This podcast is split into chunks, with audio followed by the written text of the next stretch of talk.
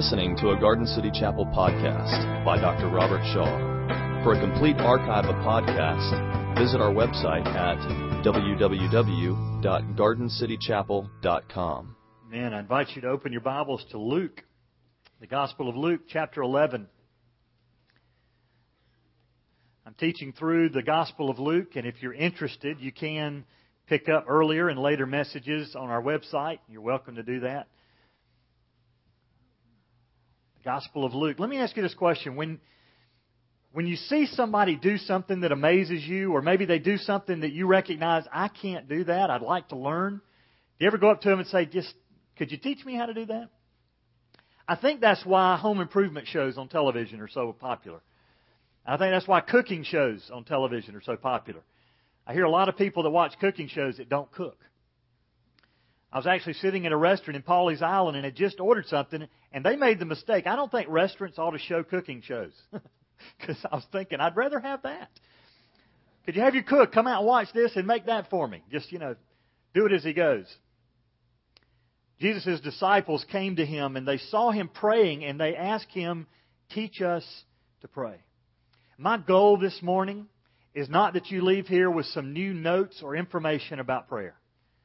My goal is, is that we become prayers. His disciples didn't say, teach us about prayer. They said, teach us to pray. See, I've been to prayer conferences, and some of you have too. You've heard sermons preached about prayer, and yet I have to ask the question, has it affected our prayer life? I literally got a letter in the mail one day about a prayer conference. It was a prayer and fasting conference. Three days, prayer and fasting. And in the promo, it said all meals are included. you're just going to talk about fasting. You're not actually going to do it. Either that or that was the way they figure we can really save money on this conference. People think they're getting a deal when they get here where they find out it's a fasting conference. The reason your meals were included in the price is there will be no meals. Well, let me read these first few verses as we look at this subject of prayer as Jesus' disciples ask him, Teach us to pray. Chapter 11, verse 1. It happened that while Jesus was praying in a certain place, after he had finished, one of his disciples said to him, Lord, teach us to pray, just as John also taught his disciples. And he said to them, When you pray, say, Father, hallowed be your name. Your kingdom come. Give us each day our daily bread, and forgive us our sins as we ourselves also forgive everyone who is indebted to us and lead us not into temptation. Jesus was praying. His disciples had seen him pray. We know that there were times that he slipped away to a private place for prayer, but obviously he also prayed in the presence of his disciples. In fact, I don't think they just walked in and saw him praying. I think he was leading them in prayer. They heard him conversing with the Father, and they recognized he has a relationship with the Father that we don't have. And so they said, You've taught us a lot of things, but would you teach us to pray? We want to pray like that.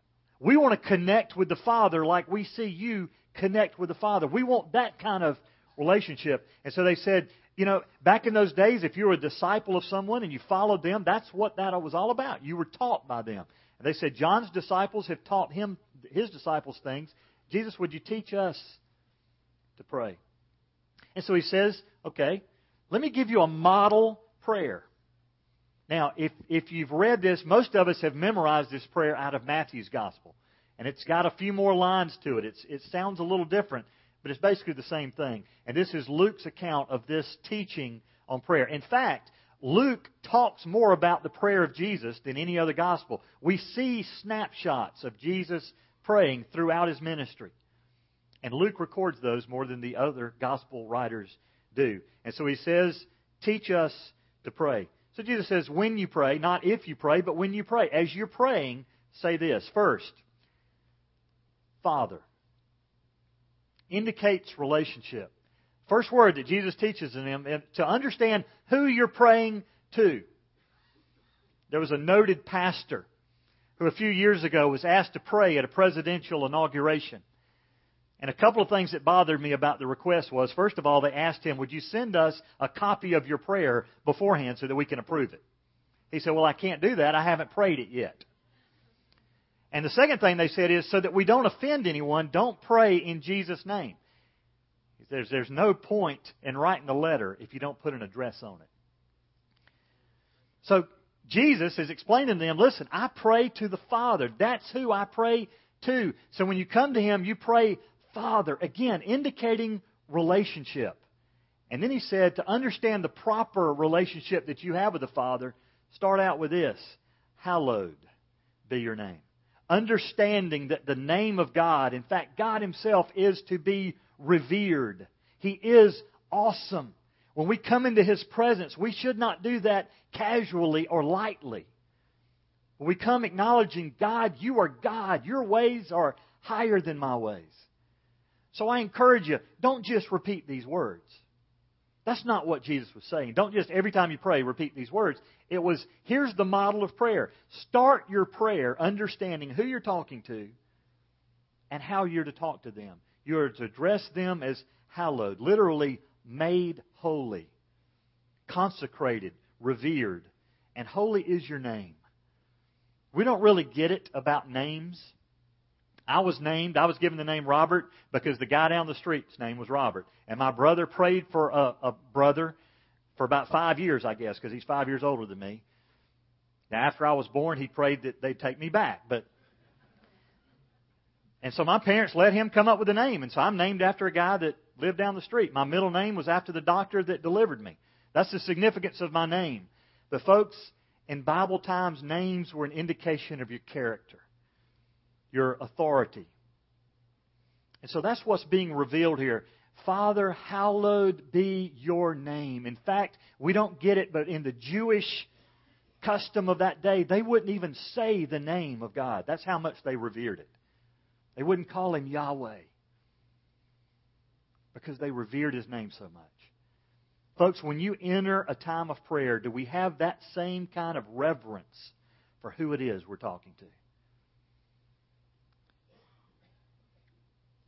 And he says, Your kingdom come. This is what Jesus is preaching the whole time he's been here. Is there's a there's coming a kingdom.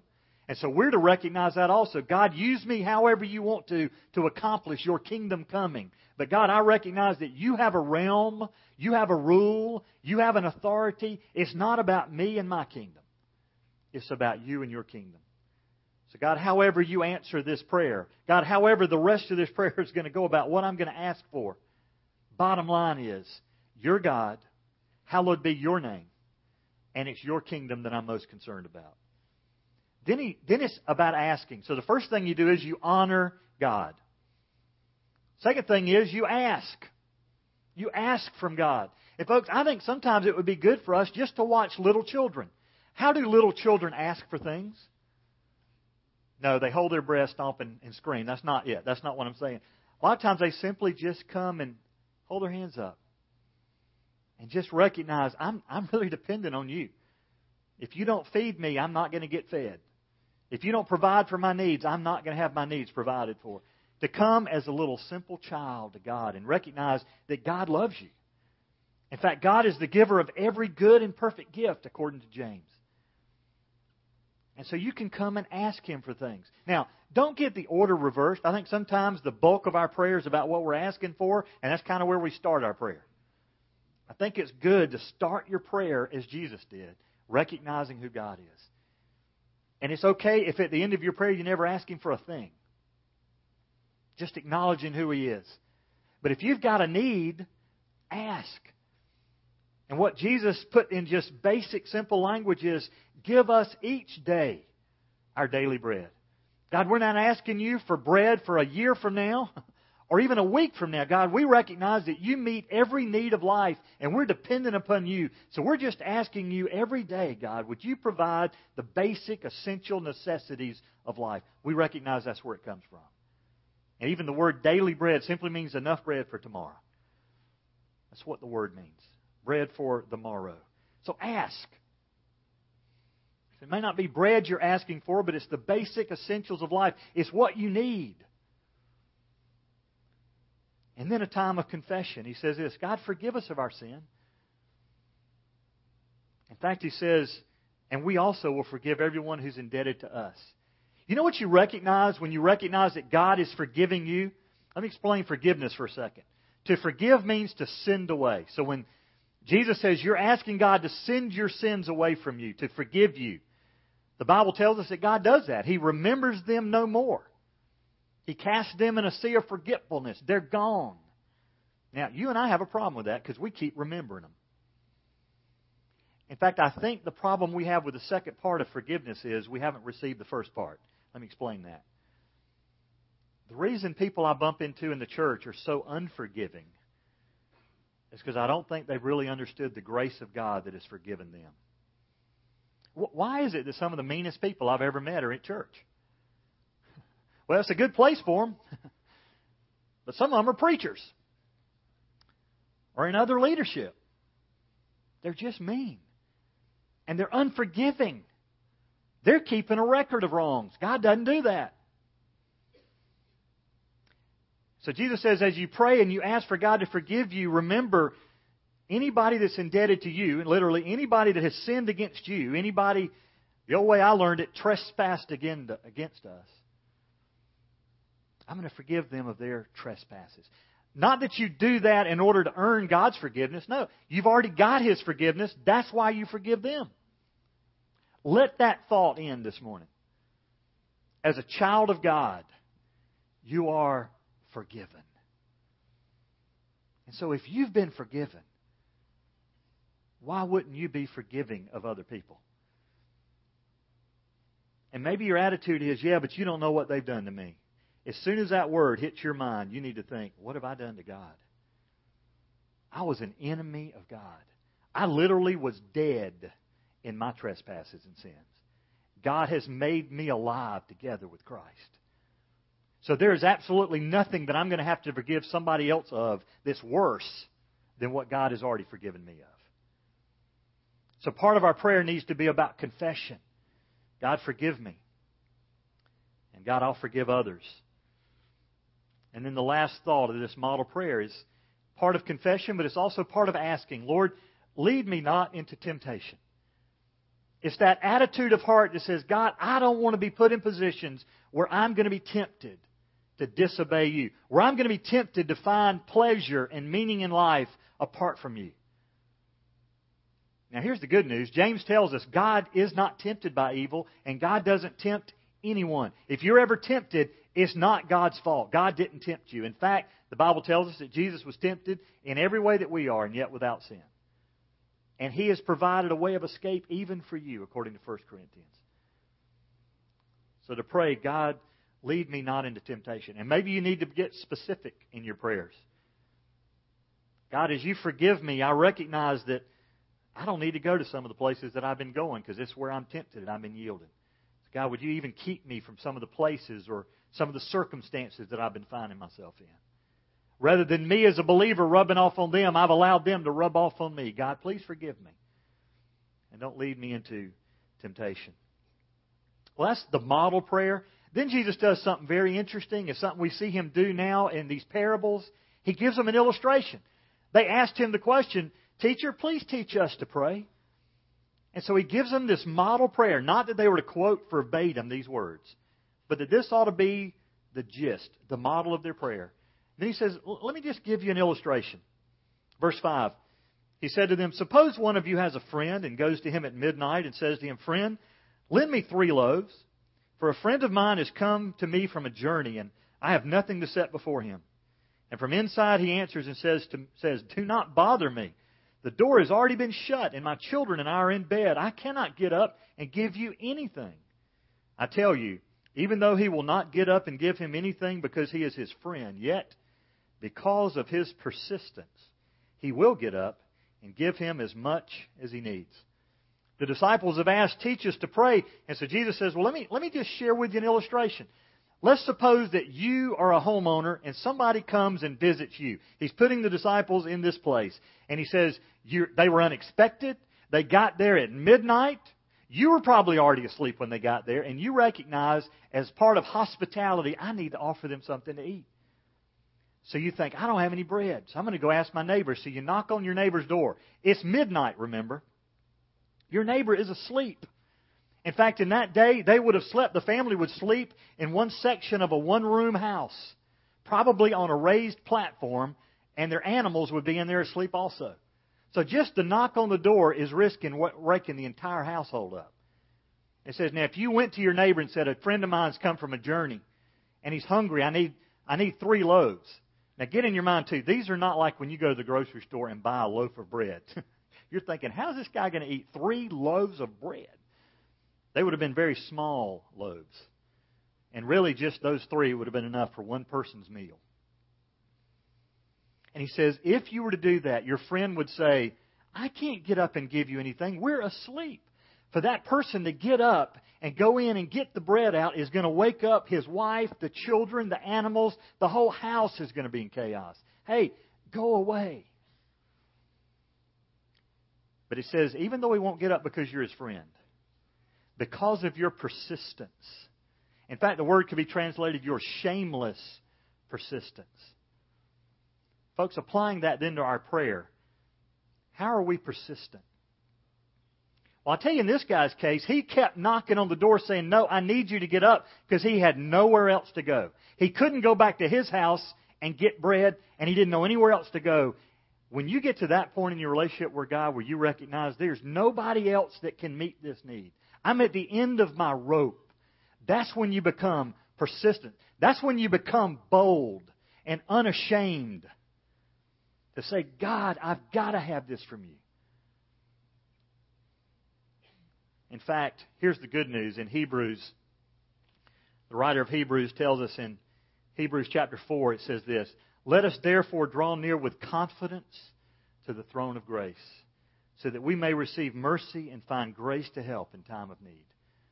Is it okay to be persistent in your prayer? Yes. In fact, later on in this passage, that's exactly what Jesus is going to say to do. Be persistent. Because of his persistence, I tell you, he's going to get up and give you as much as you need. So Jesus has given them a model, he's given them an illustration. Lastly, he gives them the practice.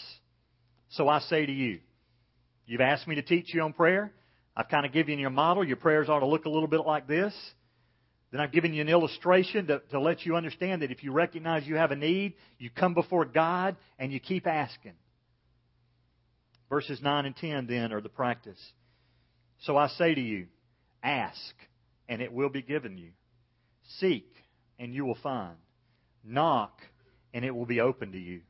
For everyone who asks receives, and everyone who seeks finds, and to him who knocks it will be opened.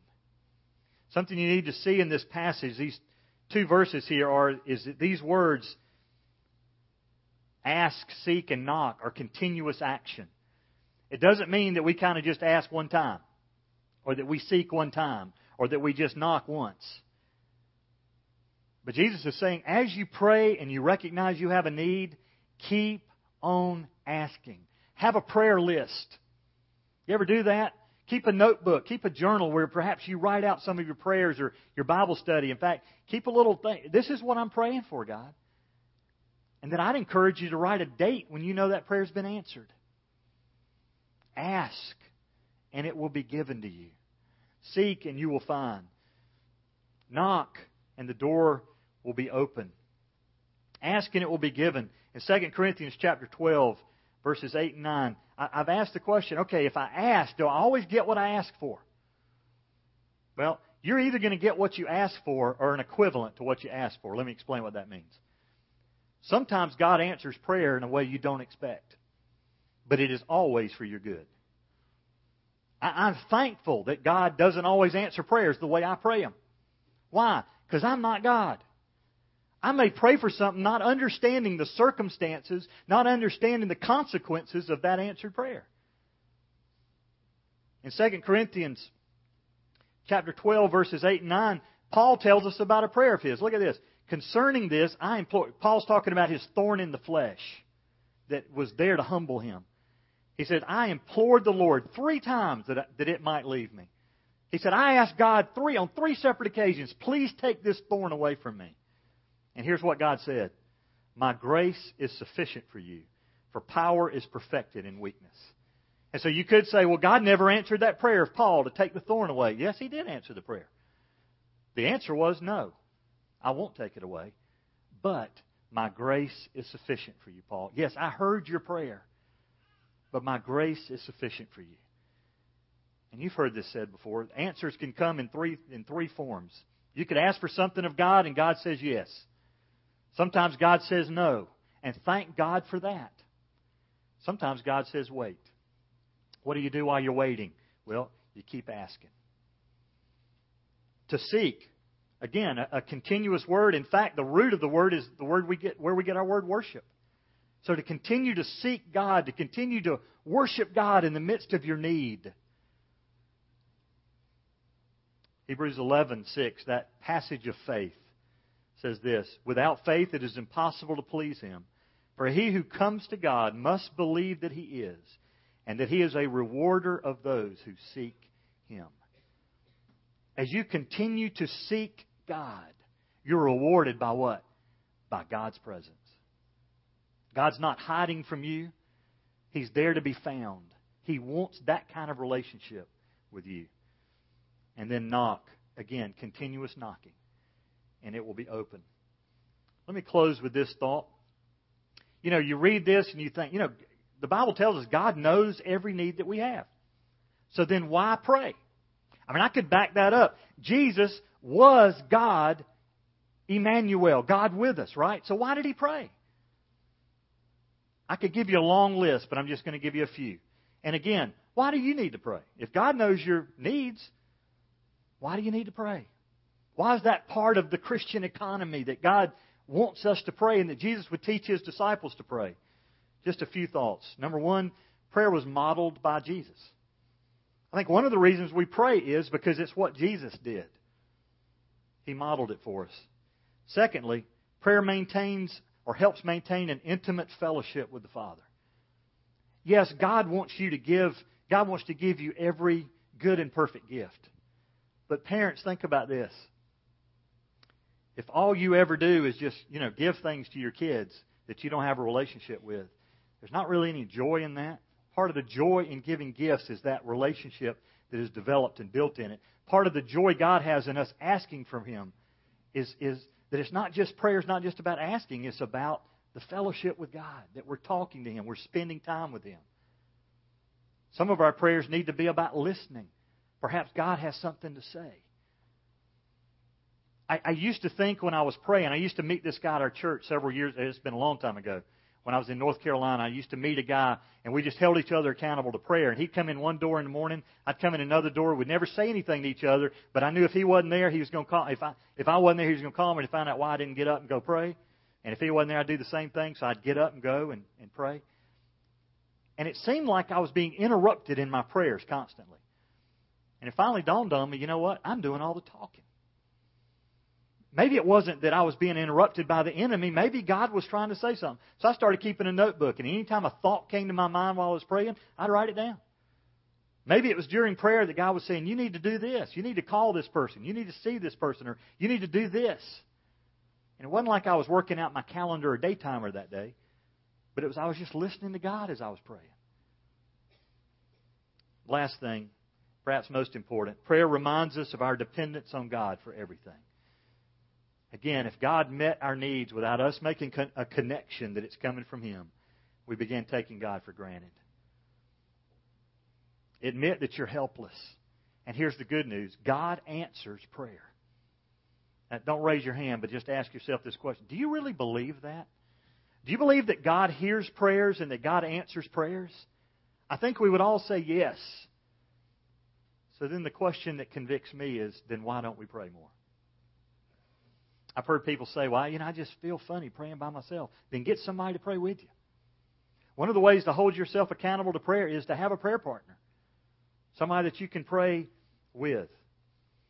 And here's the last thought I want to leave you with. Here's the good news. We didn't have Jesus teach us to pray. We do through this passage. But in Romans 8, here's something we have. Romans 8, 26 and 27. In the same way, the Spirit also helps our weakness. For we don't even know how to pray as we should. But the Spirit Himself intercedes for us with groanings too deep for words. And He who searches the hearts knows what the mind of the Spirit is, because He intercedes for the saints according to the will of God. Let's pray together. Father, my goal for today, my prayer for myself and for these people is not that we would know about prayer, but God, that we would be prayers. And Lord, it is a comfort to me to know that, Lord, there's times I don't know how to pray. I don't know how to put into words the inner longings of my heart. God, there's sometimes that I'm so troubled by things that I haven't even shared a prayer need with somebody else. I didn't even know how to ask. And yet I thank you that you invite us into your throne room. You tell us in Hebrews that we can come boldly, with confidence, into your throne. God, not because of anything we've done, but because of our relationship with you through the blood of Jesus Christ. And God, that there we find mercy and grace to help in time of need. God, I thank you that your Holy Spirit helps me pray, intercedes on my behalf, even with groanings too deep for words. Lord, when I'm at the end of my rope with words, the Spirit takes even those inner groanings of my hearts, my heart, and communicates that to you. Thank you that you're a God who hears prayer. And you're a God who answers prayer. You're a God who longs to hear from your children. God, help us tomorrow and next week and a year from now. Lord, remember that prayer needs to be about honoring and adoring you. God, it needs to be about asking you for our needs. And God, it also needs to be about maintaining that fellowship, God, by acknowledging that, Lord, where we failed and those folks that we need to forgive. So, God, again, help us to be prayers. We ask this in Jesus' name.